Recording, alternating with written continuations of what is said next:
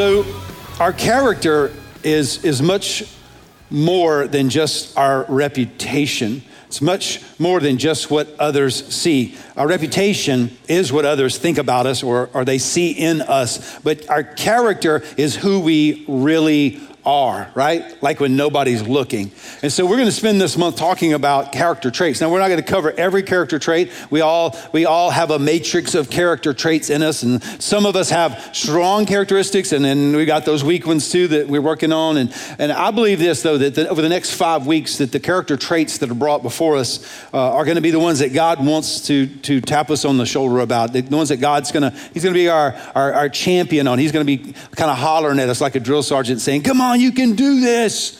And we're going to grow and stretch in those areas.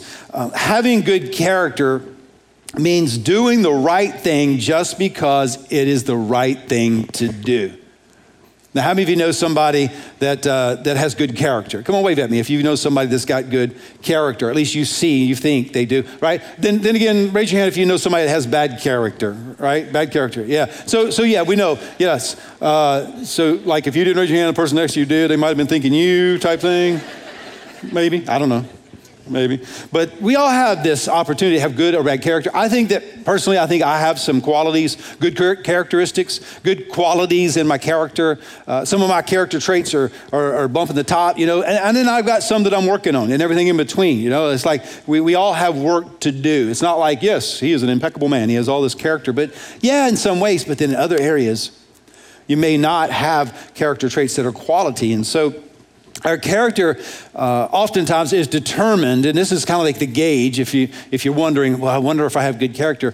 Our character is one of those things that determines how we respond to or react to the different circumstances and situations that come to us in life. And so, the test of character, the, the, when the pressure's applied, how do I respond? Do I respond the right thing or do I respond by failing or by doing the wrong thing? And that's the test of character. And the good thing is that God loves us, but He loves us too much to leave us the way we are. And so He's going to apply pressure and He's going to allow pressure in our lives to test us, to show us or prove to us where we need to work. And we're on a journey together. We need to work. And in this room right here alone, I, I, I, can tell you that I know that many of you, many of you grew up in homes where you had good examples of quality character. And, and yet many in this room, you grew up in a home or an environment, or maybe, maybe you're through your teen years, maybe at school, maybe you've had experiences that the, the, the character examples in your life were not good. The, the environments did not facilitate quality character. And so, you know, we all start from a different reference point, but the good news is that God is working on us all and bringing us up in our character because God wants us to do the right thing because it's the right thing to do. He wants us to respond to situations in life in the right way. Would you agree? Would you agree? Okay, so so how many of you would say, Pastor Mike, please help me today. Holy Spirit, please help me today. I need some help in my character. Come on, just wave at me to know, yes, all right, I'll continue. A leadership developer named Jim Rohn said, Character isn't something you weren't born with and can't change like your fingerprint. It's actually something you weren't born with and must take responsibility for forming. I want to take responsibility today. And so today we're going to talk about a character trait. I picked a character trait that I thought I could teach on. And when I chose this character trait, um, I thought, man, this is just a good character trait. And then as I really began to study for it, um, I realized that it, it, it, had deeper meaning to me. The character trait that I want to talk to you about today is honesty. Honesty. And, and when I first chose it, I'm thinking, yeah, man, because honesty, God, God loves honesty. I think I could teach on honesty. I consider myself to be reasonably honest, you know, any given day. I mean, I do. I really consider myself to be honest. But then as I was studying for this, I realized that, that I, I'm not really honest. I'm not completely honest. Would y'all like to hear about some of those things that I'm not honest in? I'll tell you what, you go first. You tell me first. See how that works? you go first, then I'll tell you, right? No, I think we all have this thing of, well, I could be more honest. I could be more honest. I really believe that we want to be honest. I really believe that we try hard to be honest. But in so many cases, we aren't honest. Colossians chapter 3, verse 9 says, Don't lie to each other. Come on, look at somebody next to you and say, Don't lie to me. Don't lie to me. But I love what it says here. It says this For you have stripped off your old sinful nature and all its wicked deeds. Why do we want to not lie? Why do we want to be honest? Because the, the old me is dead. We've stripped that off, man. I'm a new me. God has taken me out of the way I was. He's changed my very nature and He's given me His new life. And so I'm a new guy. And so the new guy, the goal of the new guy is to be honest and not lie. Stop lying. Quit lying. I've got to quit lying, y'all. You've got to quit lying. The problem is, the more we try to quit lying, the more we perfect the lie. Because if we're together and you say, man, you need to quit lying, I'm like, all right, I'm gonna quit lying. I'm gonna quit lying. I'm not gonna lie anymore. I'm not gonna lie anymore. I'm, I'm done with lying, man. I'm done with lying, especially here in church, you know. Like, oh, no, I, I, I've quit lying. What I'm basically saying is, I've learned how to fool you into thinking I'm not a liar anymore. I'm not lying anymore. Wink, wink. Right? And I love this scripture here because it tells us the why. Really, it's because I'm a new person. And to quit lying, to quit living a lie, to quit letting the, the life that I live be a lie, I've got to understand the value of honesty. And that's what we want to look into today and kind of just really unpack a little bit the whole idea of honesty, what it looks like, what it doesn't look like. So help me, let's pray. Father, help me today. I, I need help. I need your help. We need your help. Speak to our hearts. Challenge us today. Every individual in this room, God, we pray that you would challenge our hearts, that we would, we would, we would be able to walk away today knowing that, that you're helping us and you're on our side and that we, we can be more Christ like. Uh, we open our hearts, we open our ears. Holy Spirit, teach us in Jesus' name. Amen. So, lying is more than just what we say. Lying is more than just words we speak. Really, when we talk about uh, when we talk about honesty and we, we're looking at what is honesty, it's more than just telling the truth. It's more than our words we speak. It's actually the actions of our lives, the things we do. So when we look at the word honesty, we look at you know being honest in God's economy. We, we have to understand that we're, we're, we're wanting to be honest in word and deed. We want to be honest in the words we speak, but also in the actions of our life. And so to understand, you know, okay, is that even me? What does that look like? I want to I want to kind of unpack the opposite of honesty, which the opposite of honesty is deceit. And deceit is something that uh, I think is bigger than us. It's a cloud that over, overwhelms us or lingers over us. I think the world we live in is in deceit. If you read the news or you watch politicians, you know, you see this uh, in Washington, there's this cloud of deceit. Maybe not everyone, but many are cloaked in this cloud of deceit in their actions and their words. And, and then, of course, you know, uh, if, you, if you look even in the church, oftentimes, uh, you know, there's the whole idea when someone would say, you know, that church is full of hypocrites, you know. Uh, mean, it's, it's so true. We are because we're all, we're all fighting this cloud of deceit because we want to be thought of as good, right? Don't you want people to look at you and think, well, that's a good man right there? You know, I mean, you want that. And so you act like it. You present this case like, well, I'm all good. I'm, uh, yes, I love Jesus. Praise the Lord, you know. And, and yet at the same time, you know, on the inside, you may not be right. You may not be uh, on target. You know, so you, you've got this wrestling match, but it's this, there's this cloud of deceit that's all around us from the time we're born to the time we die, we're in this cloud of deceit that God wants us to break through. I love how Jesus tells us to let our light shine. So that's our goal is to let our light shine because there's so much darkness around us. And it has a lot to do with being honest, with fighting off deceit. Uh, Groucho Marx, way back guy, said the secret of life is honesty and fair dealing. If you can fake that, you've got it made. And it's so true. So I was studying, looking for uh, an example in the Bible of, of honesty, looking for an example of deceit. And I actually found something I'd never really looked at before, and I, I think it's super cool. But when you look at the very beginning in Genesis, the, the third chapter, you know, you've got this scenario where God is, um, He has created everything, right? He's got man, he's got the earth, he's got the moon, the stars, and he's got the, the sun, he's got the animals and the fish, and all that. Everything's perfect, right? Everything's perfect. Makes man and, and, and woman, and he puts them in the Garden of Eden, and dude, they're killing it. They've got, uh, they've got everything they need. They're, they're just blessed. They get the blessed life, you know, and they're really, this, this is a good scenario. And then, and then Genesis chapter 3, uh, we, we see this. And I'm, I'm going to read a couple of scriptures. I don't think it's on the screen, but I want to read. Uh, in Genesis chapter 3, verse 1, it says, The serpent was the shrewdest of all the animals the Lord God had made. One day he asked the woman, Did God really say you must not eat the fruit from any of the trees in the garden? Right here we see the first mention of deceit. You could almost say that, that prior to verse 1, uh, that the first two chapters of Genesis was all truth. It was all solid, clarity, honesty. There was an honest life. There was no need for a lie. There was no deceit. And right here, the serpent said to Eve, Did God really say? One of the things about deceit is that we question truth.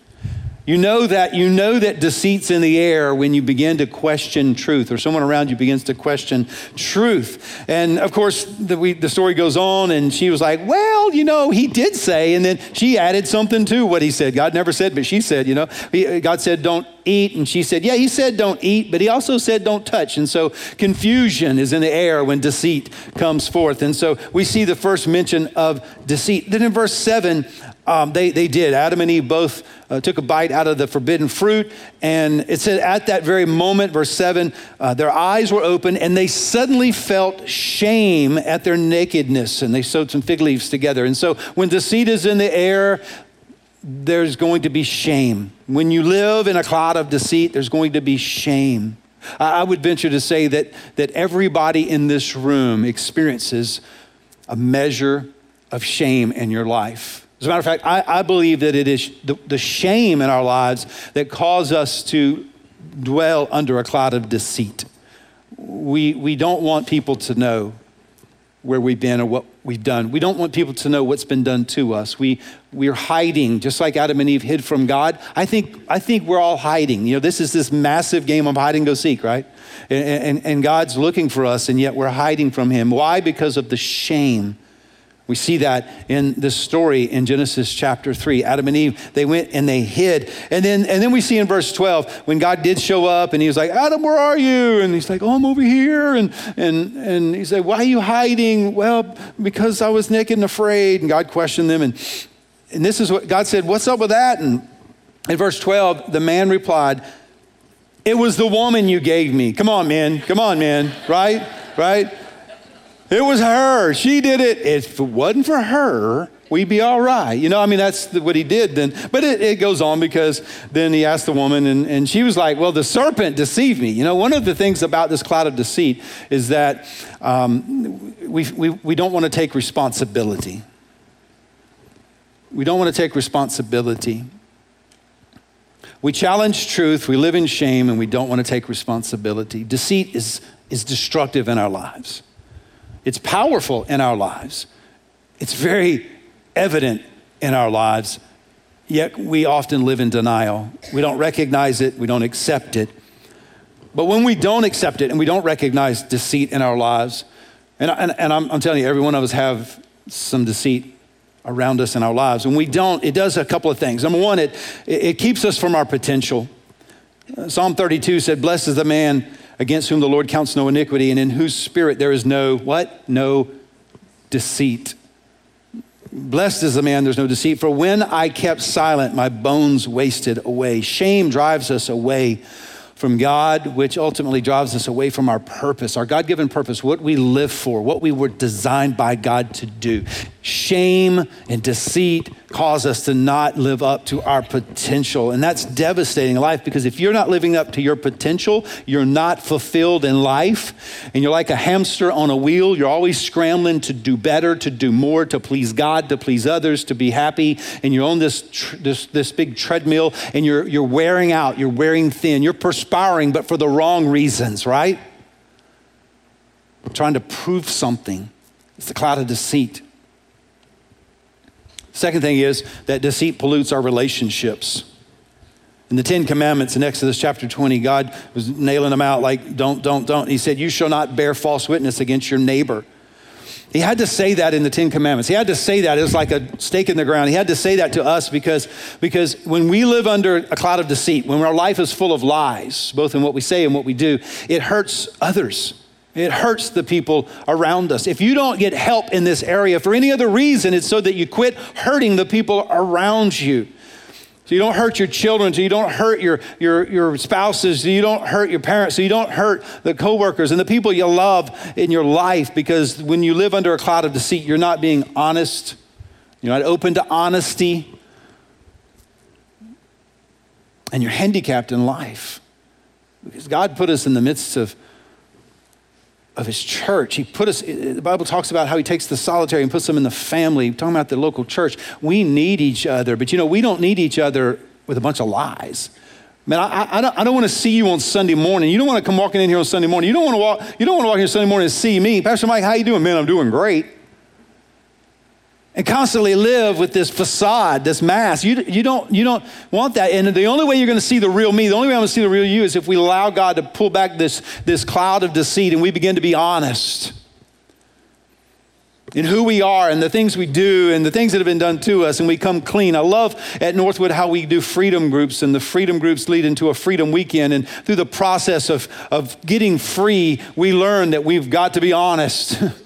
And we've got to be able to confess and repent of things that man, we've done or may have been done to us. But it's how we come clean and get out from under this cloud of deceit so that we can truly walk in honesty.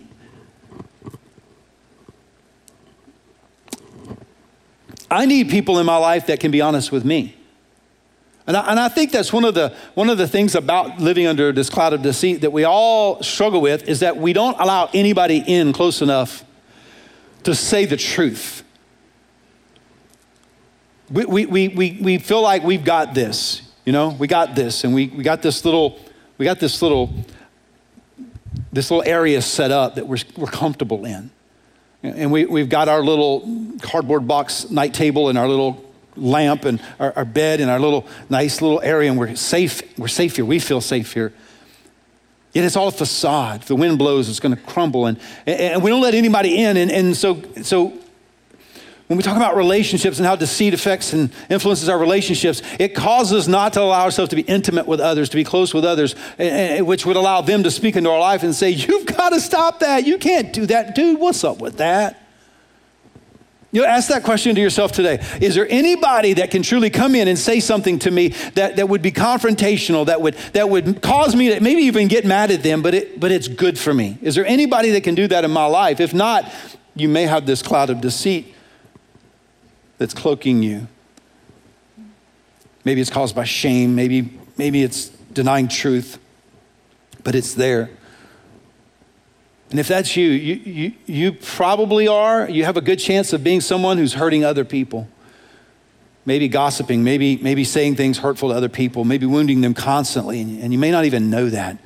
Deceit pollutes our relationships. And then the third thing that deceit does, it destroys our relationship with God. Proverbs 19:9 says, A false witness will not go unpunished, and he who breathes out lies will perish. Now, this idea is, is it's separation from God. It's, it's distancing us from God. Uh, from God. If, if we allow our lives to remain in this cloud of deceit, then it, there's no way to draw near to God. Matter of fact, that's what happened to Adam and Eve. They, they ran from God. They hid from God. How many of you, you know, don't raise your hand, but how many of you would agree you're probably hiding from God? You're running from God. You're not able to press into God. You know, the Bible says, draw near to God and he'll draw near to you. And so many of you, you may not experience God because you're not drawing near to God because you're shameful or you're hiding from God. You're running from God. You've put together some fig leaves. You go to church on Sundays. You're doing your little thing. You might even be lifting your hands and worshiping God, but yet you know deep inside that the real you is not able to be the real you because of something that happened to you that brought shame. And now today you're here with the fig leaves on and you're like, hi, how are y'all doing? You like my fig leaves? I did something different. I kind of pulled it up on the side and tied a knot over here. Know? That's not God's best. God's best is honesty. God's best is honesty. And if we're going to truly experience the freedom that God has for us, if we're going to let our character grow in the area of honesty, there's a couple of things that we, that we must be willing to do. Number one is, I, I think it starts today is that we've got to be willing to get honest with ourselves. That's really where it all starts. Get honest with yourself. John 8, 32, Jesus was talking to his disciples. It's, it could be as if he was talking to us right now. And he said, And you will know the truth. And watch this. And the truth will set you free. Truth is the antidote for deception. Truth is what leads us to a life of honesty. About three years ago, I had a situation where I went to the doctor and got tested for some heart stuff and had, found out I had a 40% blockage in one of my veins on my heart. And the doctor said, do this, this, this, and this. And so I began the process and, you know, taking some medicine and, and eating much better and, and exercising. But I, I tried the exercise thing. Paul tried going to the gym, right? Every time I go to the gym, I get hurt. I mean, that's your story. it hurts me. Go to the gym, pull out my back, you know, go to the gym, hurt my back. I go to the gym, hurt something else. You know, I'm like, man, the gym life, it's no good, man. Don't work. It don't work, man. And I quit going. I knew I had to do something different. And I, I remember the day, uh, August was, August 1st would be a year ago. I remember the day that Angela came to me and, and you know, in her loving way, said, hey, why don't we go do a little short run, you know? Oh, she's been running for a while and in great shape. I admire her, you know. That's good for you, though, right? you know, y'all with me? How many ever done that? You know, when you back before you got saved, people come to you who are Christians. Man, let me tell you about Jesus. Man, I love Jesus. He's good for you. I don't want that, no. Man, I don't need that church stuff. Bunch of hypocrites. so I, I was like, well, you know, I'd been saying no, no, no, no. And then I said, okay. So we went out and we did a little run, and I, I, I, I did okay. As a matter of fact, that day we, we actually ended up uh, run walking a total of three miles and uh, it was huge. You know, I was like, man, you know, and I was huffing and puffing, man. I was, I was perspiring, you know, I was, huh. but I did it, you know, and, and, it wasn't so bad, but it was just like, it was something clicked. And so that began a process. So the last, the last 11 months, I, I've been running and, and it's getting easier and easier. I was running this past week and I did. I literally thought, man, I can't believe this has gotten so easy. And I've logged in 349.9 miles in the last 11 months. No, that's not true. That's not true. 300, wait, don't clap. 300, 324.9 miles. It's different. So, yeah, okay. So, okay, now, now, heaven wants to clap for you in the same way because you have to make the decision it is for me. I've got to be willing to admit that my way's not working. I've got to be willing to admit, no matter what you're clinging to, man, you might be clinging to offense, you might be clinging to, to, to man, that was not right, injustice. No, it wasn't right. But it has made you a slave to deceit. let go. You got to let go. You've got to be willing to look in the mirror and say, God, have your way.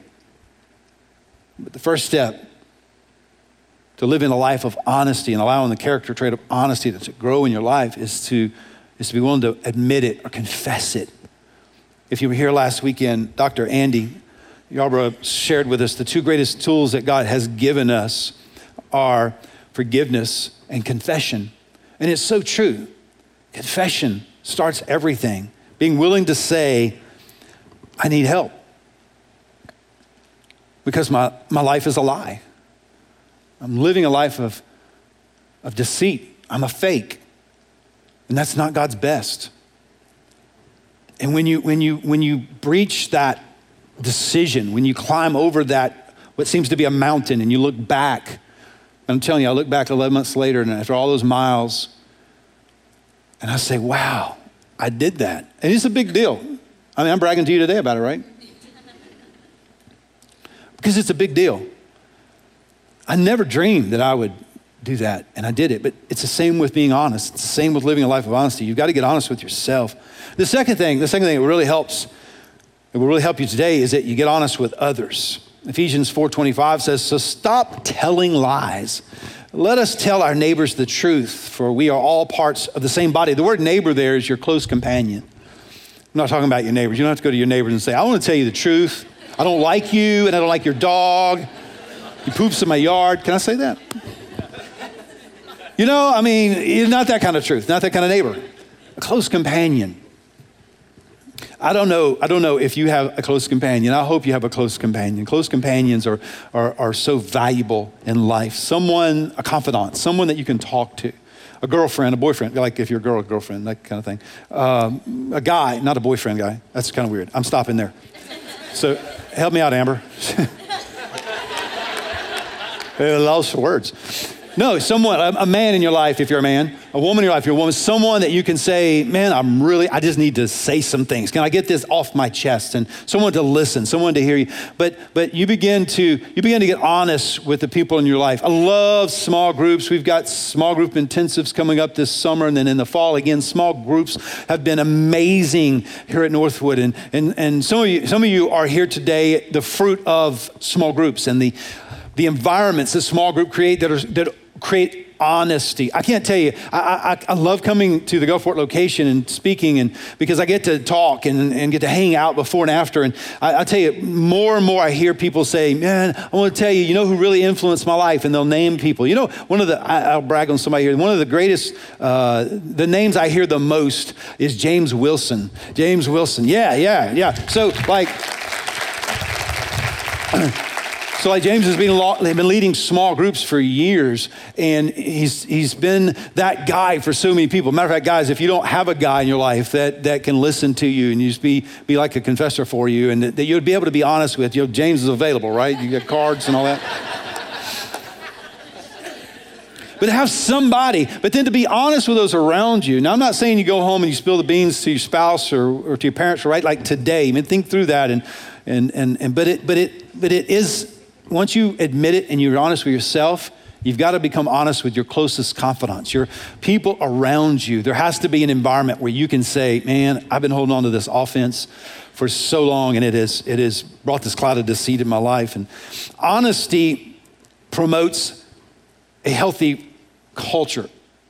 Honesty, if we could be honest as a church, God could do so much in our lives. Man, can imagine the healing that could come in our lives, the healing that we could experience. And then as we're healed, we can help others be healed. I think that's even James's story is that he, God healed him because he was honest. And through that, he was able to be used by God to help others. And there's so much healing in being honest with one another. In Ephesians 4, it says, Instead, we will speak the truth in love, growing in every way more and more like Christ, who is the head of his body, the church when we're honest and we're willing to be honest, both in receiving but also in giving, you know, speak the truth in love. And we, we've abused that so much, you know, and it's like, I'm going to tell her because I got to speak the truth in love, you know, and we just, get up in people's business that, without an invitation, right? But, but when we're, we're in a relationship where honesty is flowing, number one, we can speak into people's lives and, and literally rescue people from hell.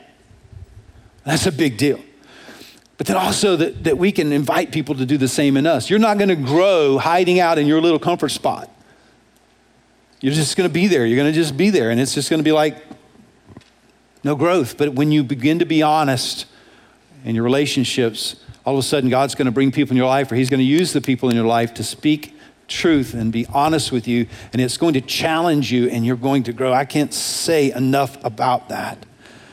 The last thing is, we've got to be willing to get honest with God like he doesn't already know, right?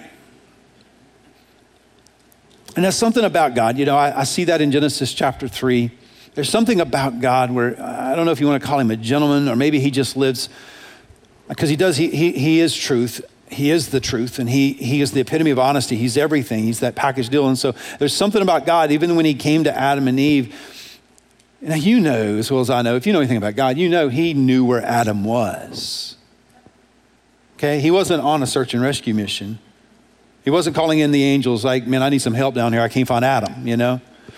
He knew where he was, yet at the same time, he, he didn't just bust up in there and say, What's wrong with you? God loves us and, and he wants us to engage this idea of an honest life. He wants us to be a participant in this. And so he said, Adam, Adam, where are you? Like a good daddy would do when their child of three is hiding from them. I can't find you, you know. And he gave Adam the opportunity to say, Here I am, and to step out of the shadows. I, I, I see that as an example for me. I got to be honest with God. I can't play some church game. I can't, I can't do the religious duties, you know. I prayed today and I read my one year Bible today, I can't go through all the motions and not be honest with God. God was looking at the deception that had happened, wasn't caught off guard. He knew the serpent, he saw it happen, he saw it all go down. And yet he was waiting for Adam to be broken. He was waiting for Adam to be honest. He was waiting for Adam to step up and say, take some responsibility. Adam didn't do that. And yet God's grace was still there, His mercy was still there as an example for you and I. He's going to treat you the same way with the same grace and the same mercy. When you get honest with God and you say, you know what, God, I'm just ashamed and afraid. And then God can really, he took, he took the fig leaves and he said, give me that. That's nasty. give me that. I don't know where you got that, but you ain't wearing that. And he sewed him this covering of animal skin that covered their shame. And you know, you're here today, you got shame. Look, I, I, guarantee you, everybody in this room got a little bit of shame, right? A little measure of shame. We're not proud of our lives if it were truth be known, right?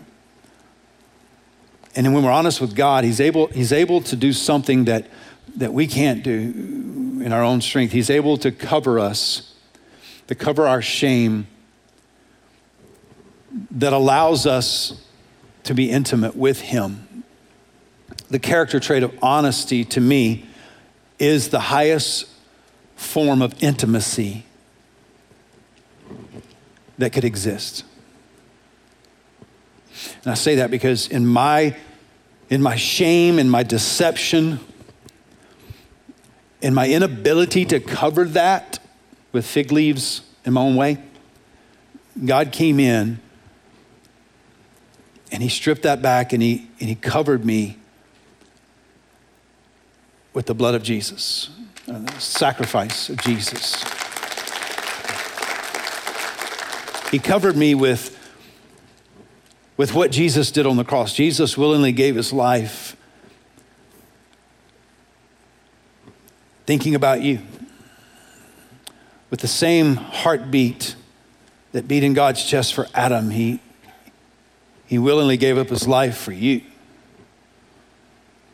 to wash away your shame and to allow you to stand up tall as a son and a daughter of God and be honest to put away the deceit, put away the lies, to be honest, and to live in a life or an environment of honesty.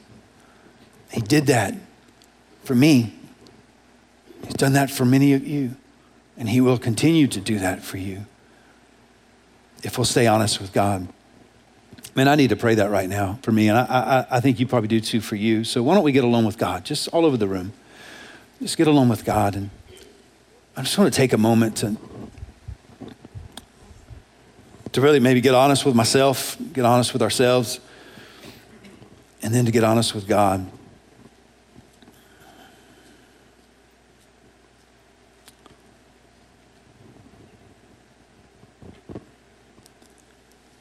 Well, Father, we, we are so much like Adam and Eve. We're so much like so many others who allowed the deceit around us to drag us in like the serpent did in Genesis chapter 3. For many in this room, that's all we've ever known, that's all we've ever lived. But today is a good day to be honest and say, Yep, that's me. Begin the process of doing it your way instead of our way. God, I pray for those that are hurt here today that this, this message is so challenging and the grip that they have on their comfort and their safety and protection that they've built is, is so tight. But I pray today, God, that they would loosen that grip and allow you to take away from them their fig leaf and put on Jesus.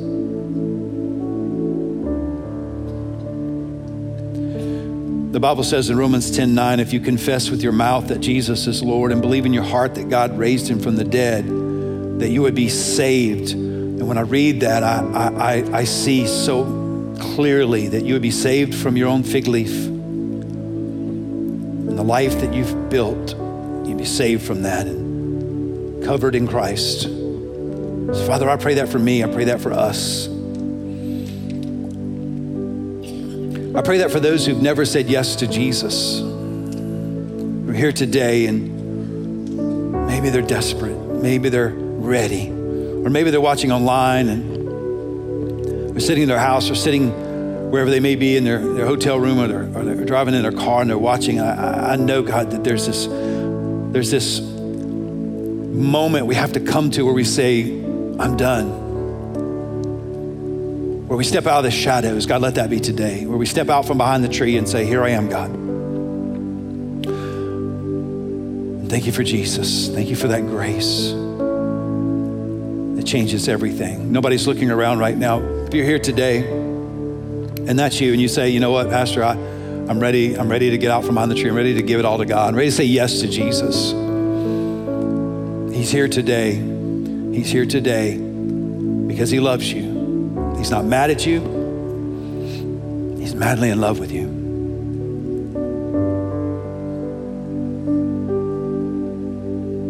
If that's you, we're going to pray a simple prayer to confess what's already in our heart. And if you want to be a part of that prayer, I, I encourage you right now, I, if you want to be a part of this prayer, acknowledge your God today. Say yes to Jesus by simply slipping up your hand and putting it right back down. Say, Pastor, that's me. God bless you, ma'am. God bless you. God bless you. God bless you. God bless you. God bless you. Yes. God bless you, ma'am. Somebody else, you say, I want to be a part of that prayer, Pastor. I'm ready to do this. Yes. God bless you, sir. God bless you, ma'am. I saw that hand. Yes. God bless you. Yes. Yes. God bless you. Yes. And I have to believe God's smiling right now. Truth is coming forth, deception is leaving. If you raise your hand, whether you're watching online or you're here in the room, you raise your hand today. You're ready to be a part of this prayer. It's, it's not about fancy words, this is just a cry of your heart. Here's what I want to do I want us to all together, I want us to read this prayer together. We're going to put it up on the screen. So everybody just look up real quick at the screen. And I want you to say this out loud. Say it with your mouth together. Say this. Say, God, I need you and I'm tired. I'm doing things my way. Help me to start doing things your way. Jesus, I believe that you died on the cross for my sin. I commit to live my life for you. I repent of my sins. Right now, I receive you as my Lord and Savior. Fill the emptiness in me with your Holy Spirit. Help me to trust you. Help me to love you. Help me to live for you. In Jesus' name,